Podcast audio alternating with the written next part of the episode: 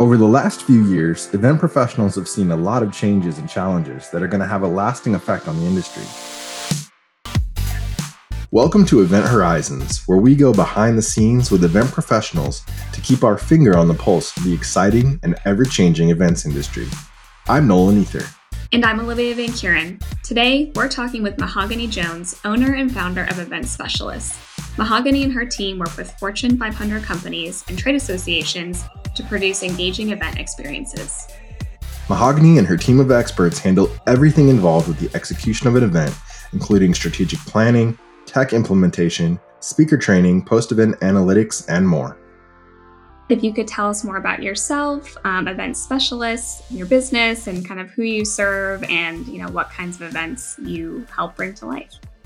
So, Mahoganey Jones, founder of Event Specialists, we're based in Toronto, Ontario, Canada. And I always say that we're based in Canada because, for whatever reason, people think I'm based in the States, but it is not where we originated from. We primarily serve the corporate and medical association spaces, um, but we are also very fortunate, I say. We have the privilege of producing events for philanthropic organizations and a lot of um, health education organizations. So I feel like we're also doing some good work behind the scenes and being able to do events that we actually want to produce. Been operating since 2004 because I couldn't find a job for myself, so I opened a company. And here we are. How big is your team? How many people do you have on the team? We are roughly seven, and then we also have a, a group of independent contractors. Okay, awesome. Well, today I think we want to focus on some of the advantages of kind of smaller niche events throughout the year. We know that the event landscape is changing and has continued to change over the past few years. So I'm just curious what your thoughts are on some of the advantages around some of those smaller events throughout the year versus larger scale, and what are some of the benefits for uh, attendees for those smaller events? 100%. That's actually one of my favorite topics. And I say that because I feel like the micro event is coming back. And I feel like the pandemic also helped us to to bring micro events back to the conversation. Whereas before, it almost seemed like we were limiting something by saying we are going to host something small. I personally am a firm believer in what I call a micro event or small events because I feel like it allows you to maximize your audience, maximize your give, and also maximize the experience. Um, I was an early adopter of hybrid events, and I always felt like the in person experience could be a small, intimate, elevated VIP experience, um, also known as the hub and spoke that we're seeing come back, which um, allows you to have a different pop up style event as part of one. But it allows you to curate an experience, make something work for a, a specific audience, but allow it to work well for them. Another key industry that I feel like it works really well in is the mastermind community. So we do have the opportunity to produce for different um, entrepreneurial organizations, and they produce what we would call more of a mastermind style event, which is a curated experience again deemed normally for like 10 to 24 people which you would wouldn't always think of it as an event but when done well, you're creating an experience just like anything else, but one that can actually maximize dollars, maximize return, maximize kind of the takeaways that you're actually getting from the event as well. That's very cool. Do you, do you um typically hold those hybrid events as you know concurrently where you have both your virtual and your in-person audiences there at the same time? And how what does the virtual side of the, that those events look like? Because uh, i imagine the in-person stuff is much more intimate and seems very i feel cool. like we're shifting a little bit. Um, prior to the pandemic it was very easy to say our hybrids were produced in a format that was one in one. So you had the in person audience at the same time as the virtual audience. I feel like we're now moving towards more of hybrid in modality versus simultaneous um, happening of the event, both in person and online. My preference for um, the online audience when I'm looking at like the virtual side of a hybrid is really something that is interactive um, and meant for them. Like we don't want the virtual to be an afterthought. And I feel like even pre pandemic and even to now, I feel like virtual is often almost like, oh, we don't want to miss out on an opportunity. So we're going to add a virtual component versus designing with that in mind.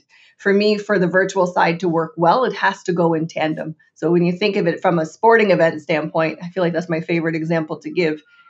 You don't think later, oh, maybe we should record and broadcast this hockey game.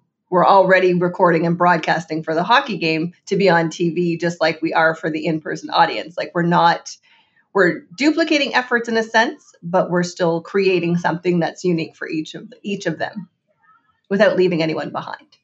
For sure. I think that's a, a, common challenge with virtual and especially in a hybrid setting is making sure that it's an equitable experience, right? Like your virtual attendees feel like I was thought of and this was designed for me rather than, you know, let's just stream it and, you know, have very few uh, engagement and networking opportunities. So that's great when you're just watching a webinar if it is only the broadcast. Right.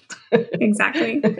and so when you're, you know, planning these smaller events, where do you pull inspiration from? Are you looking at, you know, maybe past survey results for, you know, a specific client? Are you looking at social, their their social engagement, attendee feedback? Where do you kind of get the idea um, and get inspiration to create a niche event? Chat GPT. Chat GPT, definitely. Um, I feel like it's a mix of, or a combination of different elements. Um, I feel like survey results aren't always, depending on how they're curated and created, they don't always give the best results that are actually valuable to designing a future experience. A lot of times it's reference to what has happened here, not necessarily what you want to um, make work better. As much as we say, what would you like to see next time? As long if you're not if you're not organizing your survey to work for you, then obviously you won't get what you need. But survey results definitely are a good spot to see, you know, did they feel like they were left out? Did they feel like they wanted more one-on-one connection? What kind of sessions did they resonate most with? A lot of things that we I feel like we miss out on is having a look at the content. So if we lead with content, we always say content is king, but yet we don't actually look at it. But if we look at the survey results or look at um, where your attendees enjoyed most of the content, I feel like that becomes like your bread and butter for how you can design the future experience or even like that small, um, I'll call it a VIP experience that can elevate later on. So you can take a portion of what you do well or a portion of what your audience is already looking for and create it into a VIP style experience. Do you have any examples of content that you've used and kind of, kind of turned into a smaller, more intimate event? I know there was a lot of, I worked in different association worlds for a while. And one of the associations was a medical association that was hosting a lot of like their three day events. And what they were seeing is that there's one in particular was like a law update for this uh, medical conference. And the it, we were still in a time where we were recording all of the content and sending out the DVDs later. Um, but what they saw is that we weren't really watching those DVDs. They weren't really doing much with that content. But what they were able to see from the most received content would be the amount of downloads that came from this one sort of update that was made available during the event. Based on that one update, they were able to start hosting a luncheon around that one specific topic. It was a prime example, and it's a case study that I've used for a very long time. Um, but it's a prime example of sh- of looking at what you're doing, seeing what you do really well, take that and create a new experience from it. Another example is something that you see a little bit more regularly, which would be like an entrepreneurial style event. This person is a coach, owns a business that happens to be a coaching business. And what they did was create an event around their core coaching offering. So they gave everyone a taste of that offering. But instead of off, like I remember even the, the conversation being very vivid with, well, I have a book. I'd like to do a book launch. I have this event that I really feel like I should be producing for 200 people. And my comment to this one person um, who happened to be the CEO and and coach, but they were they're not a I don't want to say not a people person because that doesn't sound right, but they were more introverted. And to them, the thought of hosting an event for 200 people just caused severe anxiety. But she was told, and it was, you know, that drum of you're going to get business if you host an event. And that's when I recommended to her to look at the program that she offers take the most received content, which is usually the execution phase for them when a brand like bringing it to life, and that became the focus of her in-person event. So she created a curated experience. You only had to have 12 people. You increased the price so you were still able to charge and make that ROI. But then you also didn't put yourself on a stage in front of 200 people, which would have made it horrific for yourself to even host and then do something that works for you. I'm curious, what are some of the um kind of common use cases, especially you were saying that you work mostly with corporate and kind of healthcare associations. What are the use cases that make these smaller niche events kind of a, a good approach? And what are the attendees looking for, or you know, what kind of gets them to show up um, for those types of smaller niche events, especially in those industries? to be fair, some industries, especially in the medical space, you have no choice but to get your credits. So I feel like you you have an engaged audience that makes it a little bit easier to target. But what I will say, it's coming down to targeted approaches. So it's more of current trends, current updates.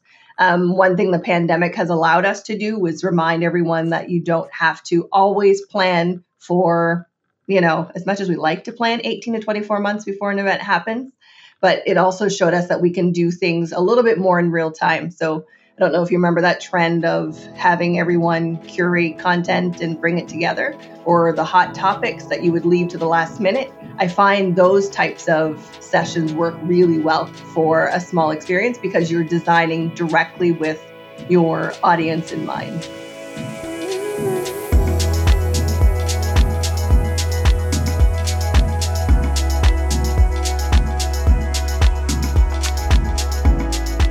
Have you, um, you know, put on a, more intimate event that you thought executed networking really well between attendees and then also from maybe the attendees and the speaker or the panel?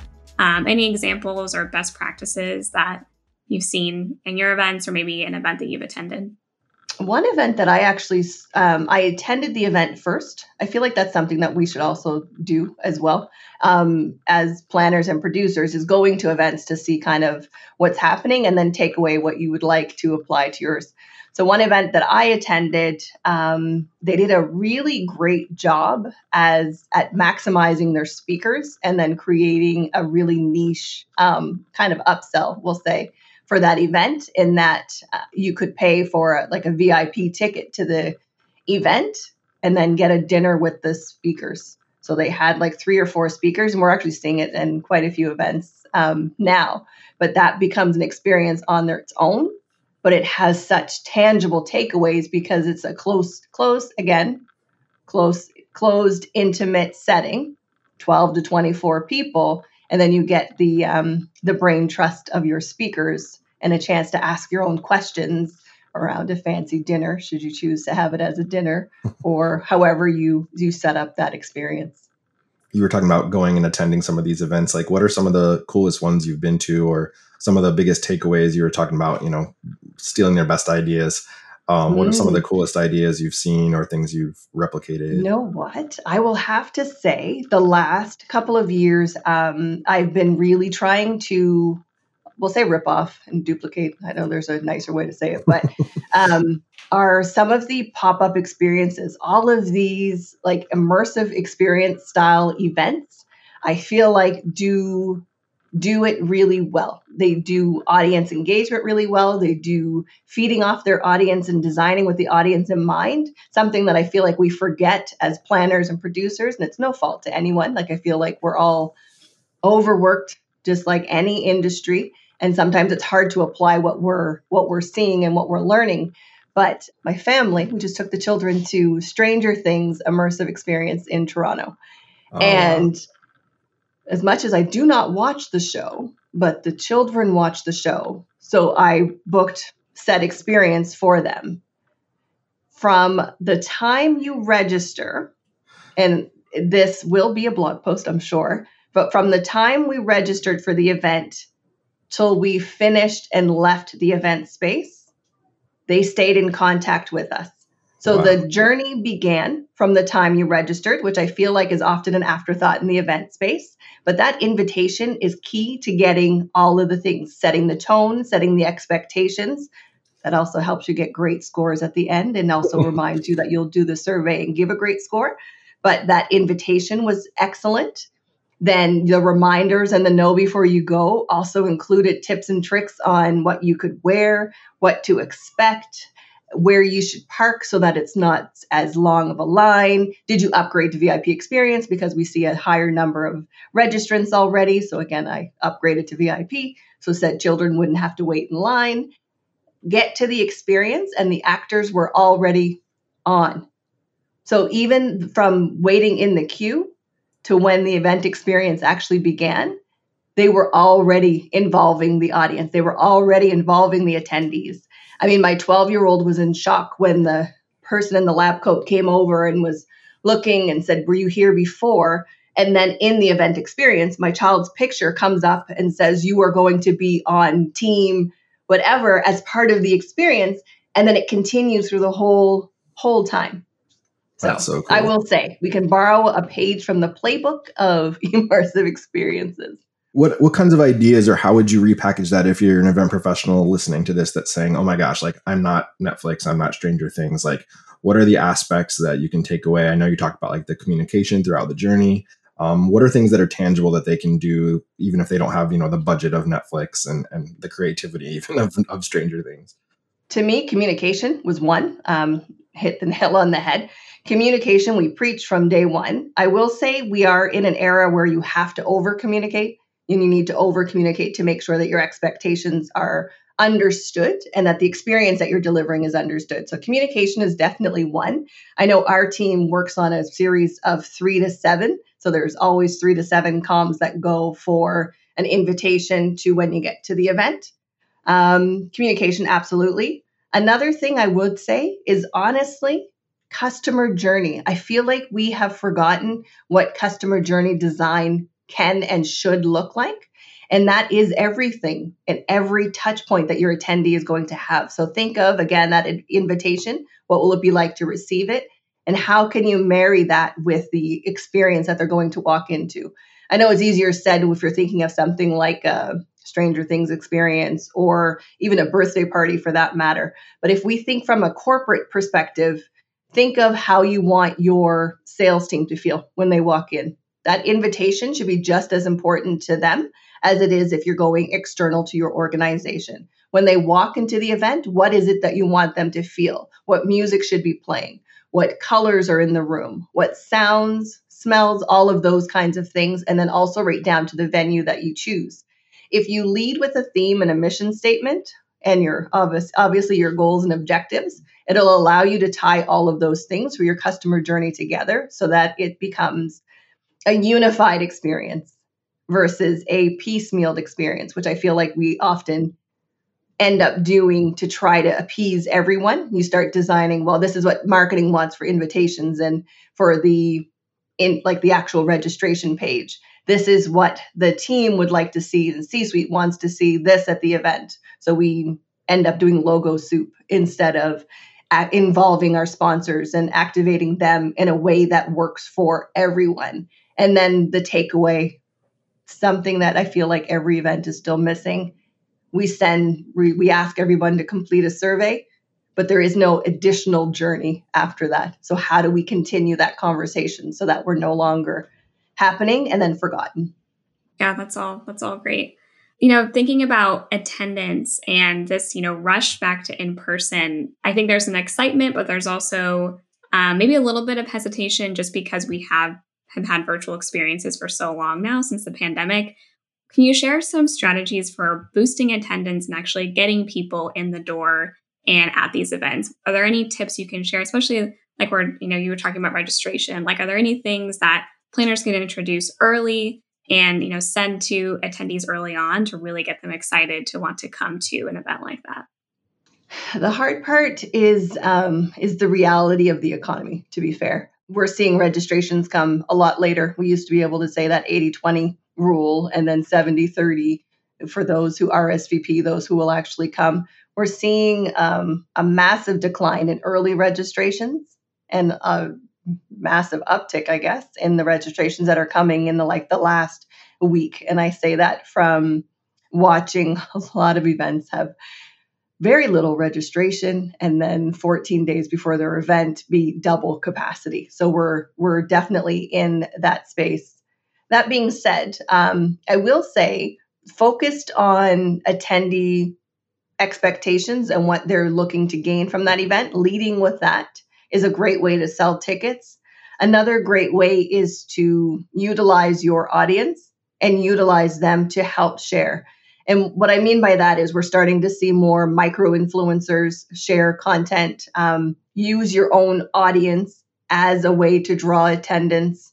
Um, you see that with tools like Snowball. If you're familiar with them, they actually empower the audience to share. So, with that is written, pre written content that they can share but it's not paying our super influencers to to share and post but yet we're actually using, um, again, our audience, those who will register. We also run it for staff campaigns. We have staff invite their audiences to attend and really use what's there versus going to an outside source. Do you have any examples of businesses kind of using that user generated content to boost excitement for smaller events? Hmm. I won't really say they're super small, but if I look at something like Event Tech Live, which is a show I'm looking forward to actually. That's happening in Vegas coming up soon. Um, and first time in North America. But what I feel like they do really well is that they empower us both as exhibitors, speakers, and attendees to share the content. Um, and then it's trackable. Then we have stats, so we can actually use it as ROI. And as a planner, I always need the data so that I can justify the spend and justify why we're doing things. But um, I feel like those shows I see it a little bit more. Um, I'm trying to think, probably because I I produce events that are a little bit bigger than some of these smaller ones. I'm trying to think of some valid examples for a smaller group that could use. I'll have to come back to yeah, that. Yeah, totally fine. I'm curious um, what you think about sponsors and sponsorship for some of these smaller events. Do they do they see the value? How do you maybe have to position it differently? Or are they excited about the fact that it's more intimate? Just curious what those conversations look like. That is one of my favorite topics. And I say that because I feel like sponsorship is something that is definitely an art, um, but should be approached from a collaborative from a collaborative way versus how we've always positioned it. Um, I've always been an advocate for going against the bronze, silver, gold, platinum way of presenting sponsorship. Absolutely, it works. Don't get me wrong. Um, but even in my early days, I remember presenting a sponsor use case for an event to see how it could play out. And what I did for that was allow the sponsors to help drive the content. So you're starting to see a little bit more of the choose your own adventure but I want to challenge people to take it a little bit further in that we're not going to ask them to choose their own adventure. What we're going to do is ask them to create with us, to co create something that works for both. When it comes to a smaller experience, what I actually positioned um, years ago for one of my own events, I feel like I used to produce events just so I could test these strategies. But one of them, I designed a table, and it was literally, I would like you to take a seat at our table and I only have eight chairs at my table and I match the dollar value that I that I wanted to get for the event. So we used to do for this one event, they used to do a lot of like the in kind and then this $500 tier, not to discredit anyone for giving $500, but with $500, it meant we had to bring in 20 $500 mm-hmm. speakers. Instead, I built a table and those 20 speakers now became two of the chairs and each chair was at that value so that I was able to actually bring in more money with my eight chairs than I was with the package that was previously designed. And because I was inviting them to take a seat at the table, I actually didn't have to send a prospectus. I didn't have to do all of those things. But what I did say is this is how much it will cost you to join our table. And with that brings a conversation, your ability to help design the content, and you are no longer an afterthought, but part of the process. And then that allowed us to design cooler content to be fair because the sponsors, instead of saying, well, we're going to sponsor a keynote, they actually brought ideas to the table. What is going to help this soda brand who has a certain shade of red elevate their experience. So we were able to bring them to the table, up light the room red, and all of a sudden they're now in this experience without being as blatant as just having their logo somewhere. That's so it idea. brings conversation and things like that. So, how do you think differently about small in person events versus small virtual events? And how do you decide when, which approach is the right one for a specific event? Like, what, what are the differences there? How do you plan them differently? I'm curious too. How many? How often are you doing small virtual events now that we're we're back in person? I know we're a bit of an anomaly because we're about still 50 50 50 virtual events and um, in person. Part of me believes that we're still virtual for half of the events because we we are in the medical space where um, a lot of the audience is also a certain demographic that will need to care for their their health or not that others don't have to care for their health but there's more risk for them traveling. Um, there's more illness there's more tiredness there's a lot of those things to consider too. And having a virtual event is allowing us to deliver more content less time um, and then also more breaks to be fair. To decide between the two i often look at like the goals and objectives and how we can accomplish them so as a Canadian, I feel like um, a lot of our Canadian events stayed virtual a lot longer just due to our regulations and things like that. And we still have sort of that fear that lives there. But our other side of our business is American based. So they actually didn't have the same level of fear uh, when it came to coming back to in person. But what I did find works, I don't want to say works the best, but works for us, is more looking at again the goals and objectives can it be accomplished virtually? Because not everything can be accomplished in both sides. And I say that true interaction or learning takeaways. Yes, tech can work for you, but not it doesn't always work depending on your setting. And then also how can you like can you get your speakers? Can you get your people? Things like that. So really starting to understand, I guess, demographics and then budget so if I'm also realistic, um, as much as we're rushing back to in person and we want to see it happen, I mean, the tried and true numbers that we used to look at, we're now looking at a 20 to 40% increase in price across the board, especially in things like AV and food. I mean, if you go to the grocery store and look at the cost of an avocado, that can truly tell you where you're starting to see the inflation. Um, but sometimes that also dictates how we decide to to activate an event. We were talking to um, Miguel a few weeks ago in the first episode uh, from from Skift Meetings, and he was talking about some of the kind of mid tier or mid sized events feel like they've kind of gone away during the pandemic and maybe Absolutely. aren't coming back. And you've got these flagship events. Is how how do you think some of those mid tier events are thinking about this? Is the niche smaller niche events? A good option for them? Is you know what would you what would you recommend for some of those organizers that own some of those mid-tier events that are struggling right now? I would say definitely the mid-tier definitely would work for um, like a smaller micro style event. But i i mean i hate to be the i don't want to be the negative person but sometimes a marketing campaign can serve the same results as your event so maybe we prioritize that budget.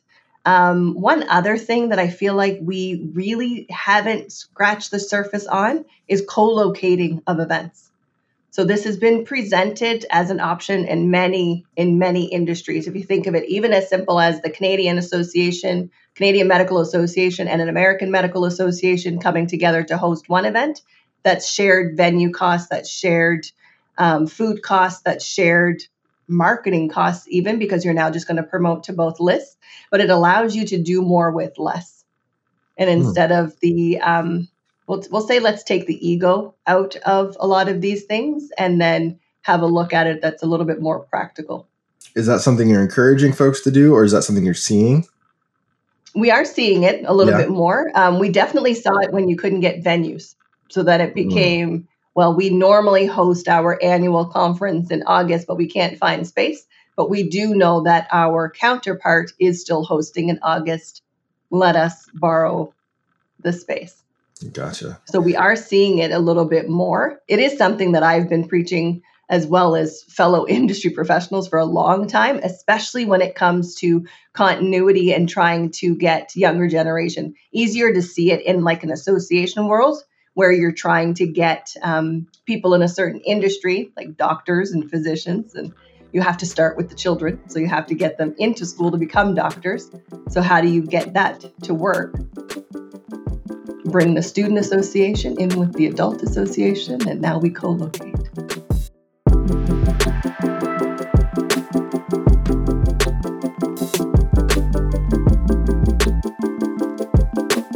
Have a question about you know doing more with less. Aside from the obvious of just having fewer people at an event, um, are there any other creative ways where event professionals can do more with less while still providing a really enriching and um, immersive experience? Any like tips or tricks that you've experienced or you've seen other professionals um, implement where they're just you know maybe not putting as many resources into X or you know trying to save money in, in a certain way while still delivering an awesome event experience. One thing that I will say so, smaller experiences, um, oftentimes, I mean, I'm going to use like corporate, we'll call them like the corporate in house events. And I say that because sales meetings and all of those things. A lot of times, and I say this, I'm thinking of a certain financial organization in particular who hosts an event external. And it's their user conference more or less for for their attendees and that becomes like their flagship and they spend a lot of money on all the keynotes and all of that. Then we look at their town hall which technically in my mind would be um, more of a hub and spoke event because they host for their different offices. But what they what i feel like they forget is that they don't put the same thought and intention into the content that's there and they immediately think we have to do the giveaways, the the swag bags, the hosting of them plus their spouse. We have to go whatever, do whatever that looks like for them. For me, the best bang for their buck would be to pay said keynote that you are going to have at your flagship event to record something for your staff or your sales team so that there becomes something just as empowering and, and impactful for them, less cost because they're already paid to do the other session or the other conference, but you can then borrow the talent to be able to enhance what you're already doing. Think more holistically versus the one-offs and see how you can maximize throughout your your event cycle if it's possible. I'm not saying it's always doable, but just being mindful of how you could record sound bites for something later or think of how you can do user generated content. I mean, as much as we say user generated content, like why not empower your audience to have those conversations? Like the unconference is back. The conversation style events without an agenda is also back. Putting a facilitator in a room to facilitate conversation and networking can be a valid event think of a hackathon, think of all of these things. There are events that can be hosted in a small way that have big impact without the overheads and budget and thought that we feel like we have to put into everything. Just be intentional in the design. I love how you're it seems like you're seeing trends kind of coming back into vogue um, for whatever reason. I'm curious. You've talked about um, a few different ones. W- what have we left out? What What are some of the things that you think we're seeing uh, that that are coming back, and maybe why? Like, why do you think that? Is it is it you know the return to in person? Is it lower budgets? Is it you know whatever? What are the what are the what are the things that are coming back around? Um, and for folks who haven't maybe been in the industry and maybe haven't seen this, it might be the first time. Tell us a little bit about what those things are and, and that kind of hmm. stuff. We actually had this conversation earlier today.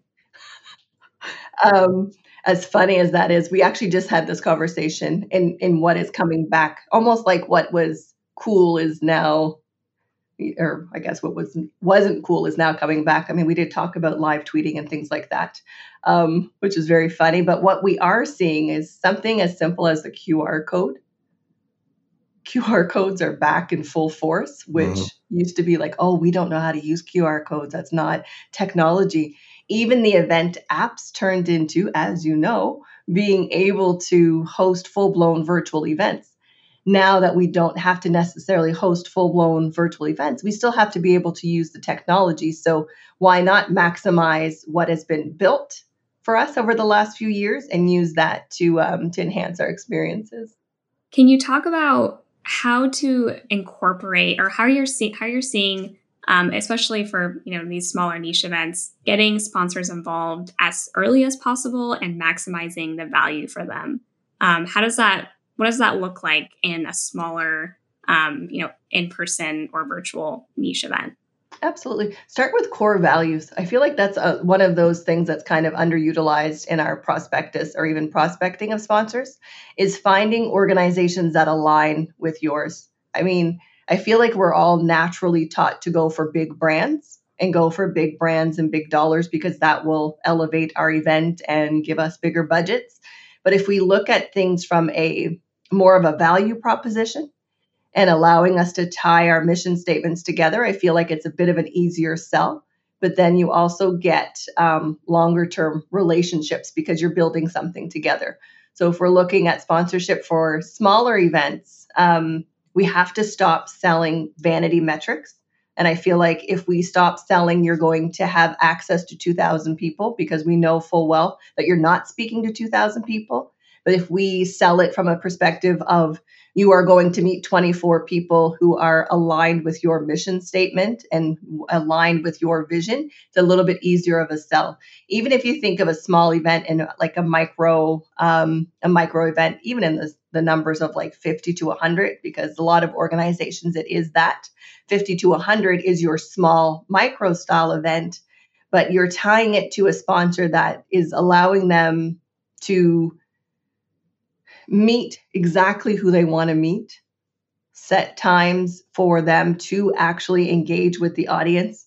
It's more than just thanking a sponsor that will give them ROI, but it's also important to ask your sponsors and not be afraid to ask the sponsors of how they have to meet their ROI. So I feel like we often tell them that we have to raise $100,000 for this event and we would like you to give us half why not ask them what their mandate is when the dollars that they have to spend and see how we can maximize that experience? Because maybe what they're looking to do is offer education. Maybe it's a a win-win in that we want to use your software because we want it in front of more people but i would love the feedback from those people. So maybe there's something that we can do a little bit more that's directly tied to everyone's kpis like i feel like as an event professional, I'm also guilty of it. I look at my KPIs and my numbers that I have to reach in sales targets versus, well, what do they have to reach? Because we also know that they have a spend cap as well. So, yeah. On uh, so outside of the sponsors on more of the internal stakeholder side do you have to think about roi differently there? And like what how do you position these smaller events? Like what are they good for? And how do you have to sort of level expectations for what roi might look like or what success might look like for a smaller and more niche event? I know it's a little bit easier for sometimes i feel like for corporate events when um, the event is tied to a user conference, to an experience, to a brand, versus uh, when we look at associations, when the event dollars are tied to salaries. So sometimes I find it's a little bit hard um, to understand, like to understand that differentiation and that our all of our budgets aren't the same. Um, but understanding what you're looking to accomplish, designing what the the core metrics and what success looks like outside of official numbers and then presenting that as a plan. Like I feel like everyone in every event should have what I call an event business plan um, and truly outline what does success look like. Is it conversion metrics? Is it brand awareness? I mean, brand awareness, obviously, as we know, can't be defined by a specific number, but how can we make it work for us? What does the C suite need to see? Is it retention? Is it renewed membership? Is it net new members? Is it net new registrations? Like, let's start looking a little bit more creatively at what um, those KPIs can be and how it can turn into a proper metric versus saying, well, we want to get 2,000 people registered. Because that 2,000 people registered doesn't necessarily mean you've hit any kind of target except right. your 2,000 people. So, what kinds of goals could a client come to you with that would make you think smaller niche event is perfect? Like, what are they good for?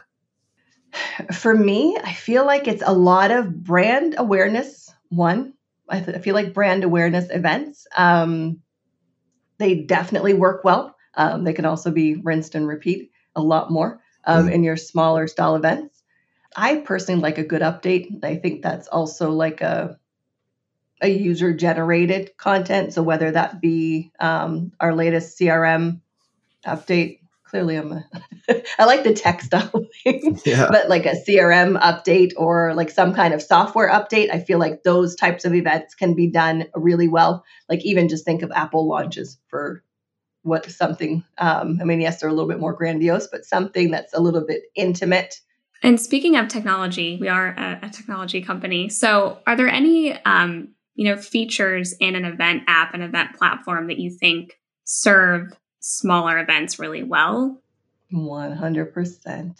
If I can please see a profile. I mean, I know that sounds very simple, but a true attendee profile on your app makes sense. Um, being able to add additional fields and things like that so that we can see who we're talking to and connecting with um, to make it happen. I find that works well. Um, also, I want to say usability um, because I feel like we went through this whole, I want to say like HTML5. Like, I don't know when it was like the big thing that we needed everything to work on a, a mobile website and be mobile friendly. But having things work across platform, I know everything is technically deemed to work better on Chrome. We understand that. But I want it to be able to work on the devices. If we're saying we have a native app, I would prefer to have a native app and have it work the same with the same functionality that the website would have. Because I feel like we're I don't want to I don't want to speak to the engineering side of things because I am not an engineer by all means, but I feel like when we're building in piecemeal and not all functionality is available, that becomes a little bit of a stressor from a planner's perspective in that I then have to learn how to communicate what your experience will be like for the mobile version versus the web version versus the app version. Like just so that we're able to to make it simple. But profiles are a big one. Communicating between each other as well, like being able to send a message is a big one. When you work with clients, especially if it's over a long, you know, extended period of time where they're going to have perhaps they have a flagship event that is in person. They have smaller virtual events. They have some of these smaller niche uh, in-person events. And each of those use cases need slightly different technical capabilities.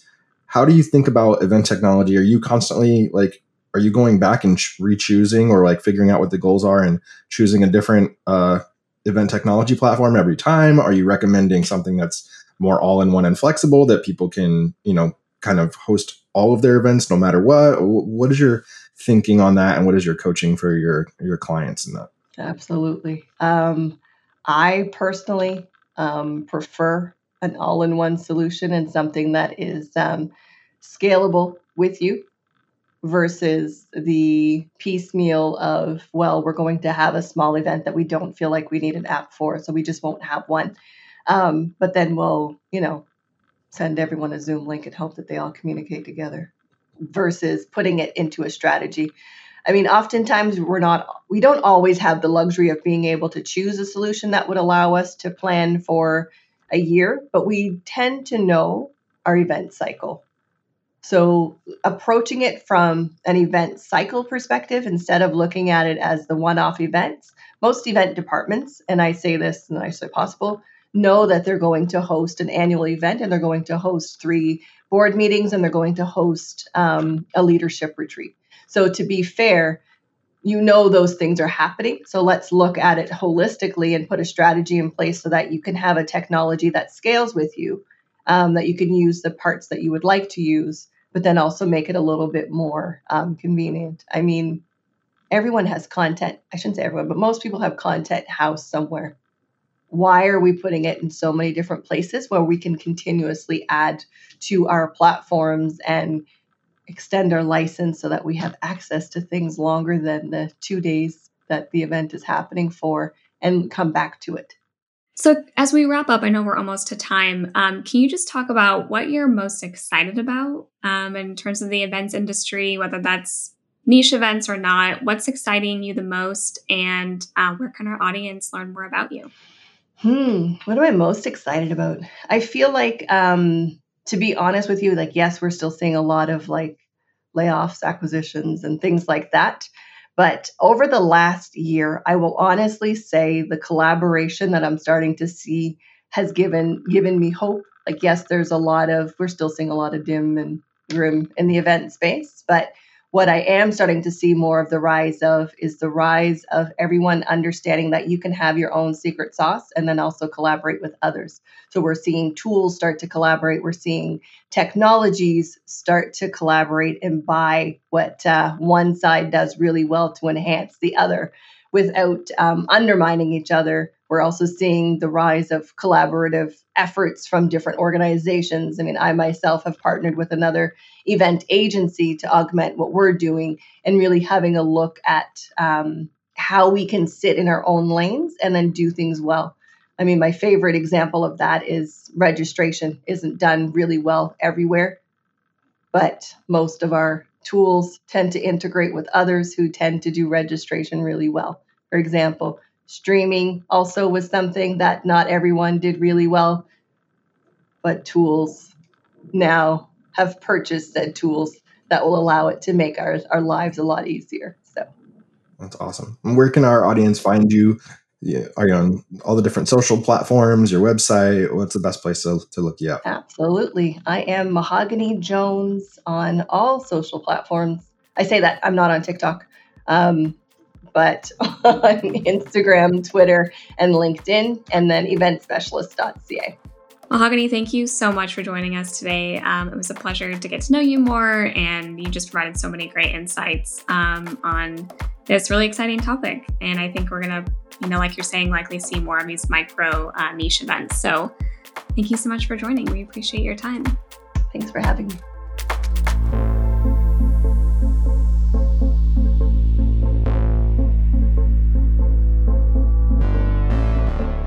I mean, one thing I'll say is I, I, and this just shows that I'm kind of green when it comes to uh, the event professional space and you know the terminology and things like that.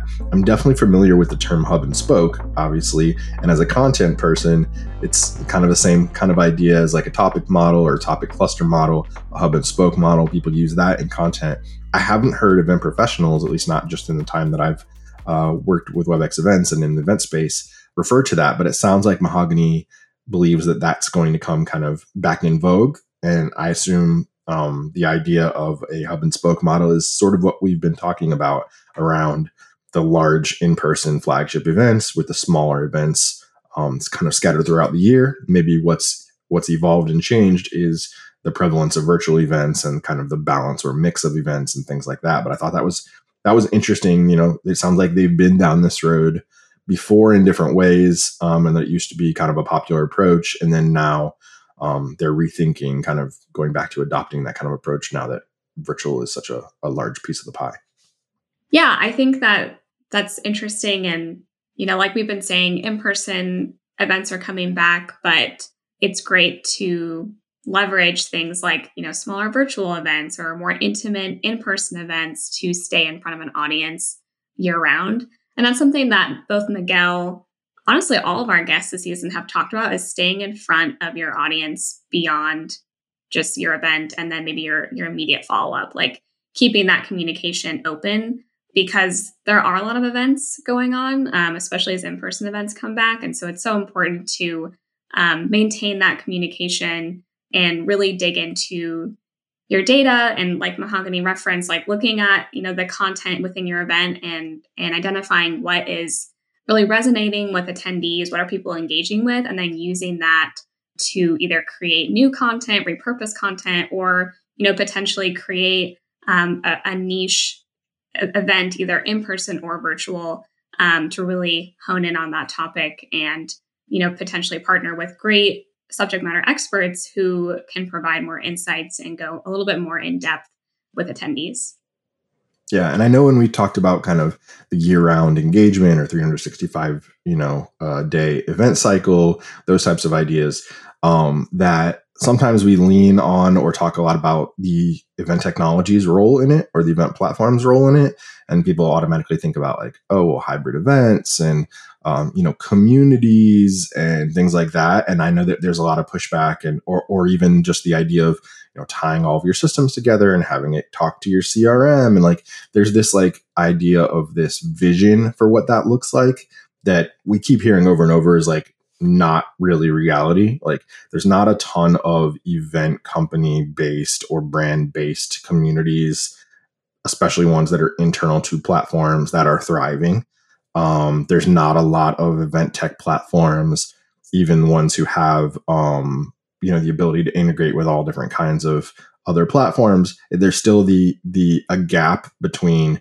the data that's being collected and the insights that are being collected in those platforms and then the way that you can then leverage that data to communicate with customers year round and things like that. But i don't think that that should um, prevent event professionals from really leaning into more of just the ideas around that so like a community is a nebulous thing it doesn't have to be a community on a platform or on your event platform. Like we have that capability, that's great. And if you can make that work, that's awesome. But even just meeting customers and prospects and attendees where they are, staying in front of them, combination of email, social media, third party um, sites like you know like Reddit and Quora and wherever you're having these conversations, Telegram groups or whatever, that is community.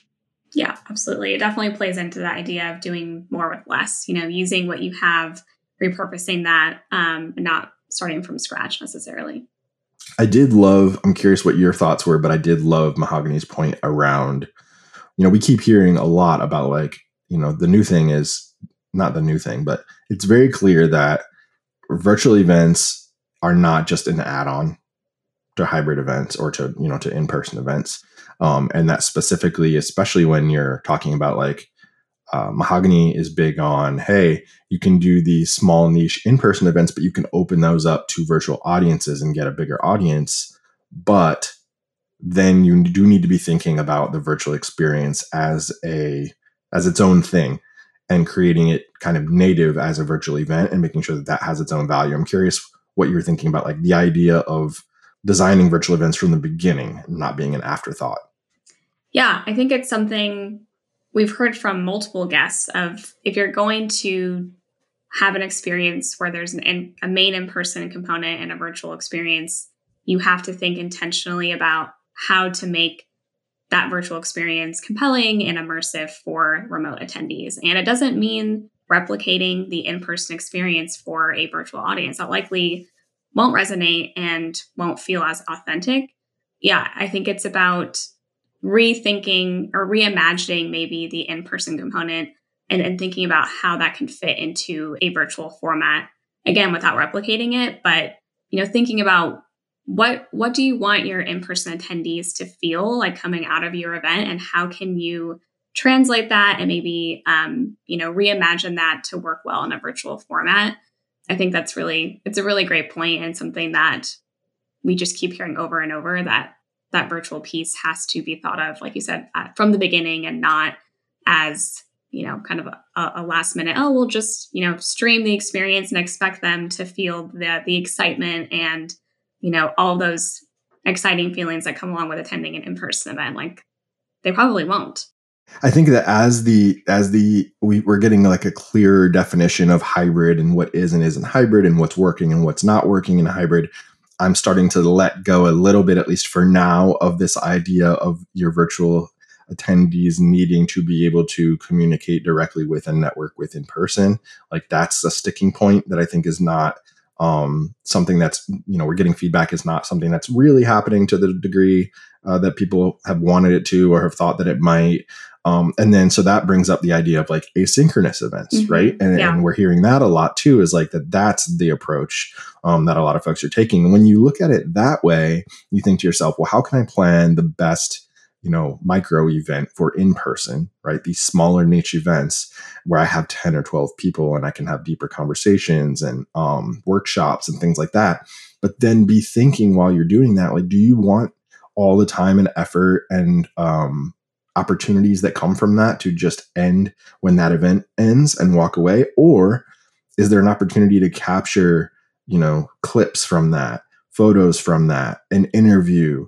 um, to repurpose some of the content, right? And it doesn't have to be, oh my gosh, my virtual audience is getting the same experience at the exact same time as my in person. And the only way to do that is to stream it, right? That is putting uh, the virtual attendees as a second class citizen. But if you make a really good and intentional niche in person event, and then you repurpose it and look at it from more of a content perspective, and then create a virtual event based on the same content, but specifically from the beginning geared towards the virtual audience, it doesn't have to be at the same time. And then you're getting equitable experiences. You're making your content last longer. You're you kind of getting the best of both worlds. You're reaching more people with virtual, and you're also getting those deeper relationship pieces from in person. And I do think that when virtual uh, attendees see a, a nicely polished or repackaged you know video or something from these workshops that that does add some brand equity that that they do feel a little bit more of a part of it by seeing some of that and being like oh that's really cool and now i'm getting like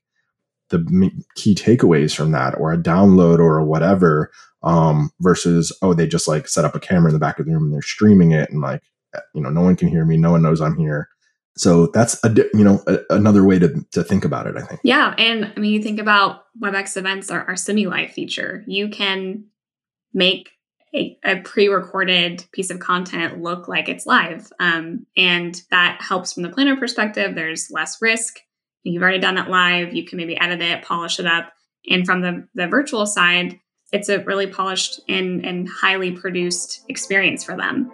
Um, which, like you said, can definitely build up that um, that brand equity and and um, make your your virtual attendees feel like they are they were they were thought of and this content was created you know specifically for them.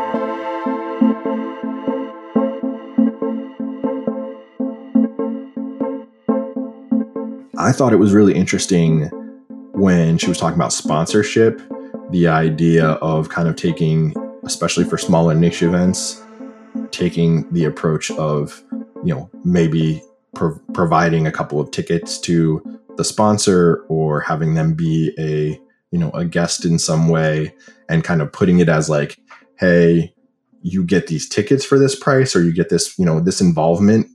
And then also, you know, we'll put your logo on this, we'll do these other things. But like, because we talked about like, what are the reasons why somebody would, you know, a sponsor would want to necessarily sponsor something where there's 12 people? right? And how do they know that those 12 people are going to be relevant to them? Um, but I think the way that she was talking about like creating these sort of VIP experiences for sponsors and including them in that way, I thought that was compelling. Yeah, I did too. I think we, for events in general, um, and you know, niche events, we talk a lot about how do we craft a great experience for attendees, which I think is important. But I think she really nailed that. Um, it's about for sponsors creating a great experience for them as well. If you can bring them into the event and have them on site, um, you know, sitting at a table, enjoying a meal, enjoying whatever activation you have, like that is going to make their sponsor experience so much better. Um, and it gives them FaceTime with your attendees too, right? Like if you ensure that um, your sponsor, their business goals and, and their mission aligns with the the values and the, and the missions of your attendees like there are going to be hopefully fruitful communications and, and uh, networking between those two groups at the event. Um, so yeah I, I, like that tip too like really bringing them into the experience um, rather than just saying you know we'll put your logo on the napkins and we'll just leave it there. Like let's bring them into the experience as well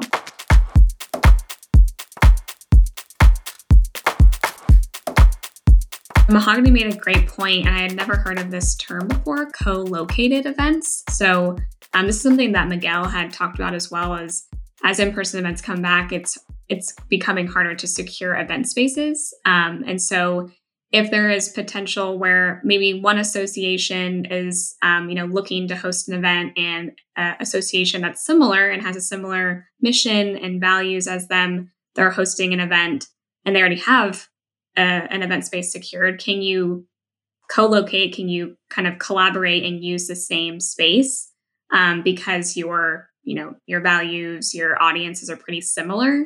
Um, that just helps you know reduce cost and kind of that last minute scramble to find an event space when you can kind of just partner up with a similar organization um, to host your event at. Yeah, this whole season is about doing more with less. Um, I think that's a great point. We talked, you know, in if you heard season or excuse me, if you heard episode one of this season, you heard Miguel talk about how some of the middle tier or mid-sized events have gone away and that that's not fully shown in the, in the sort of 100% attendance numbers that we're expecting to see this season um, so if you are one of the kind of events impacted by that or if you're concerned and trying to just save money it's a great time for partnerships finding other uh, vendors and and folks that may just want to do kind of a group event together or at least share the space in some way. So I thought that was a, a great kind of hack or, or, or tip that uh, people can hopefully implement if they're trying to get into these types of events. Yeah, she said it's taking the ego out of the event, which I thought was clever and a good point. Yeah, it doesn't have to be all you. You don't have to be in complete control. Like it's okay to share. Mm-hmm. yeah, exactly. Sharing is caring.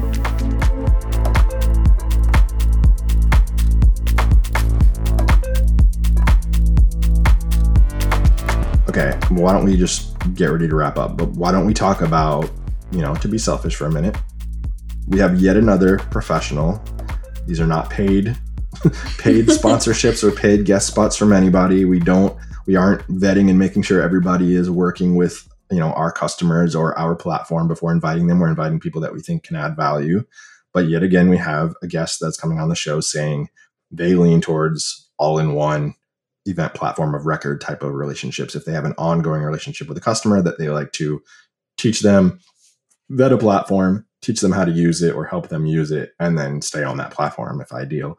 And to find something that is flexible, that uh, you know has all the capabilities that they need, and that they are not a big fan, Mahoganey said, of piecemealing together a bunch of point solutions. So I feel like we're hearing that now over and over and over again. It seems like we're getting, you know, Obviously, it's qualitative data, um, it's anecdotal data, um, but we are hearing more and more and more that that's the way that everything is going consolidation, consolidation, consolidation.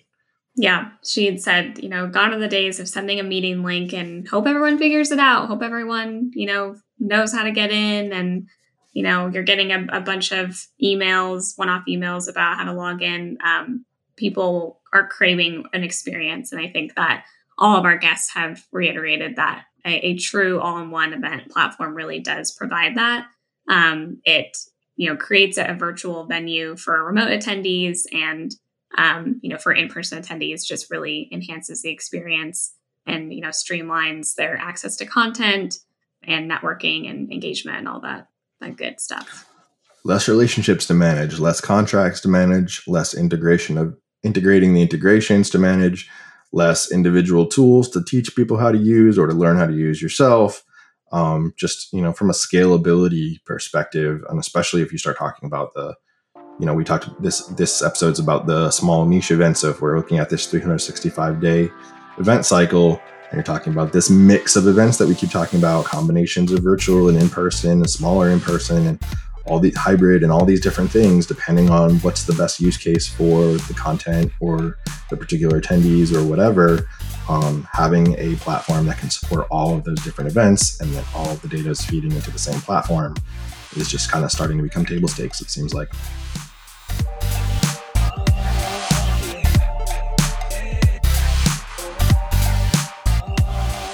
Thanks for joining us Mahoganey don't forget, y'all, we have tons of free resources for event professionals on our website.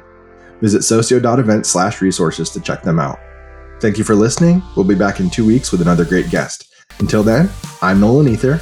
And I'm Olivia Van Kuren. This podcast is brought to you by WebEx Events, formerly Socio. Before you go, be sure to leave a review and follow the show so you don't miss an episode. We'll talk with you next time on Event Horizons.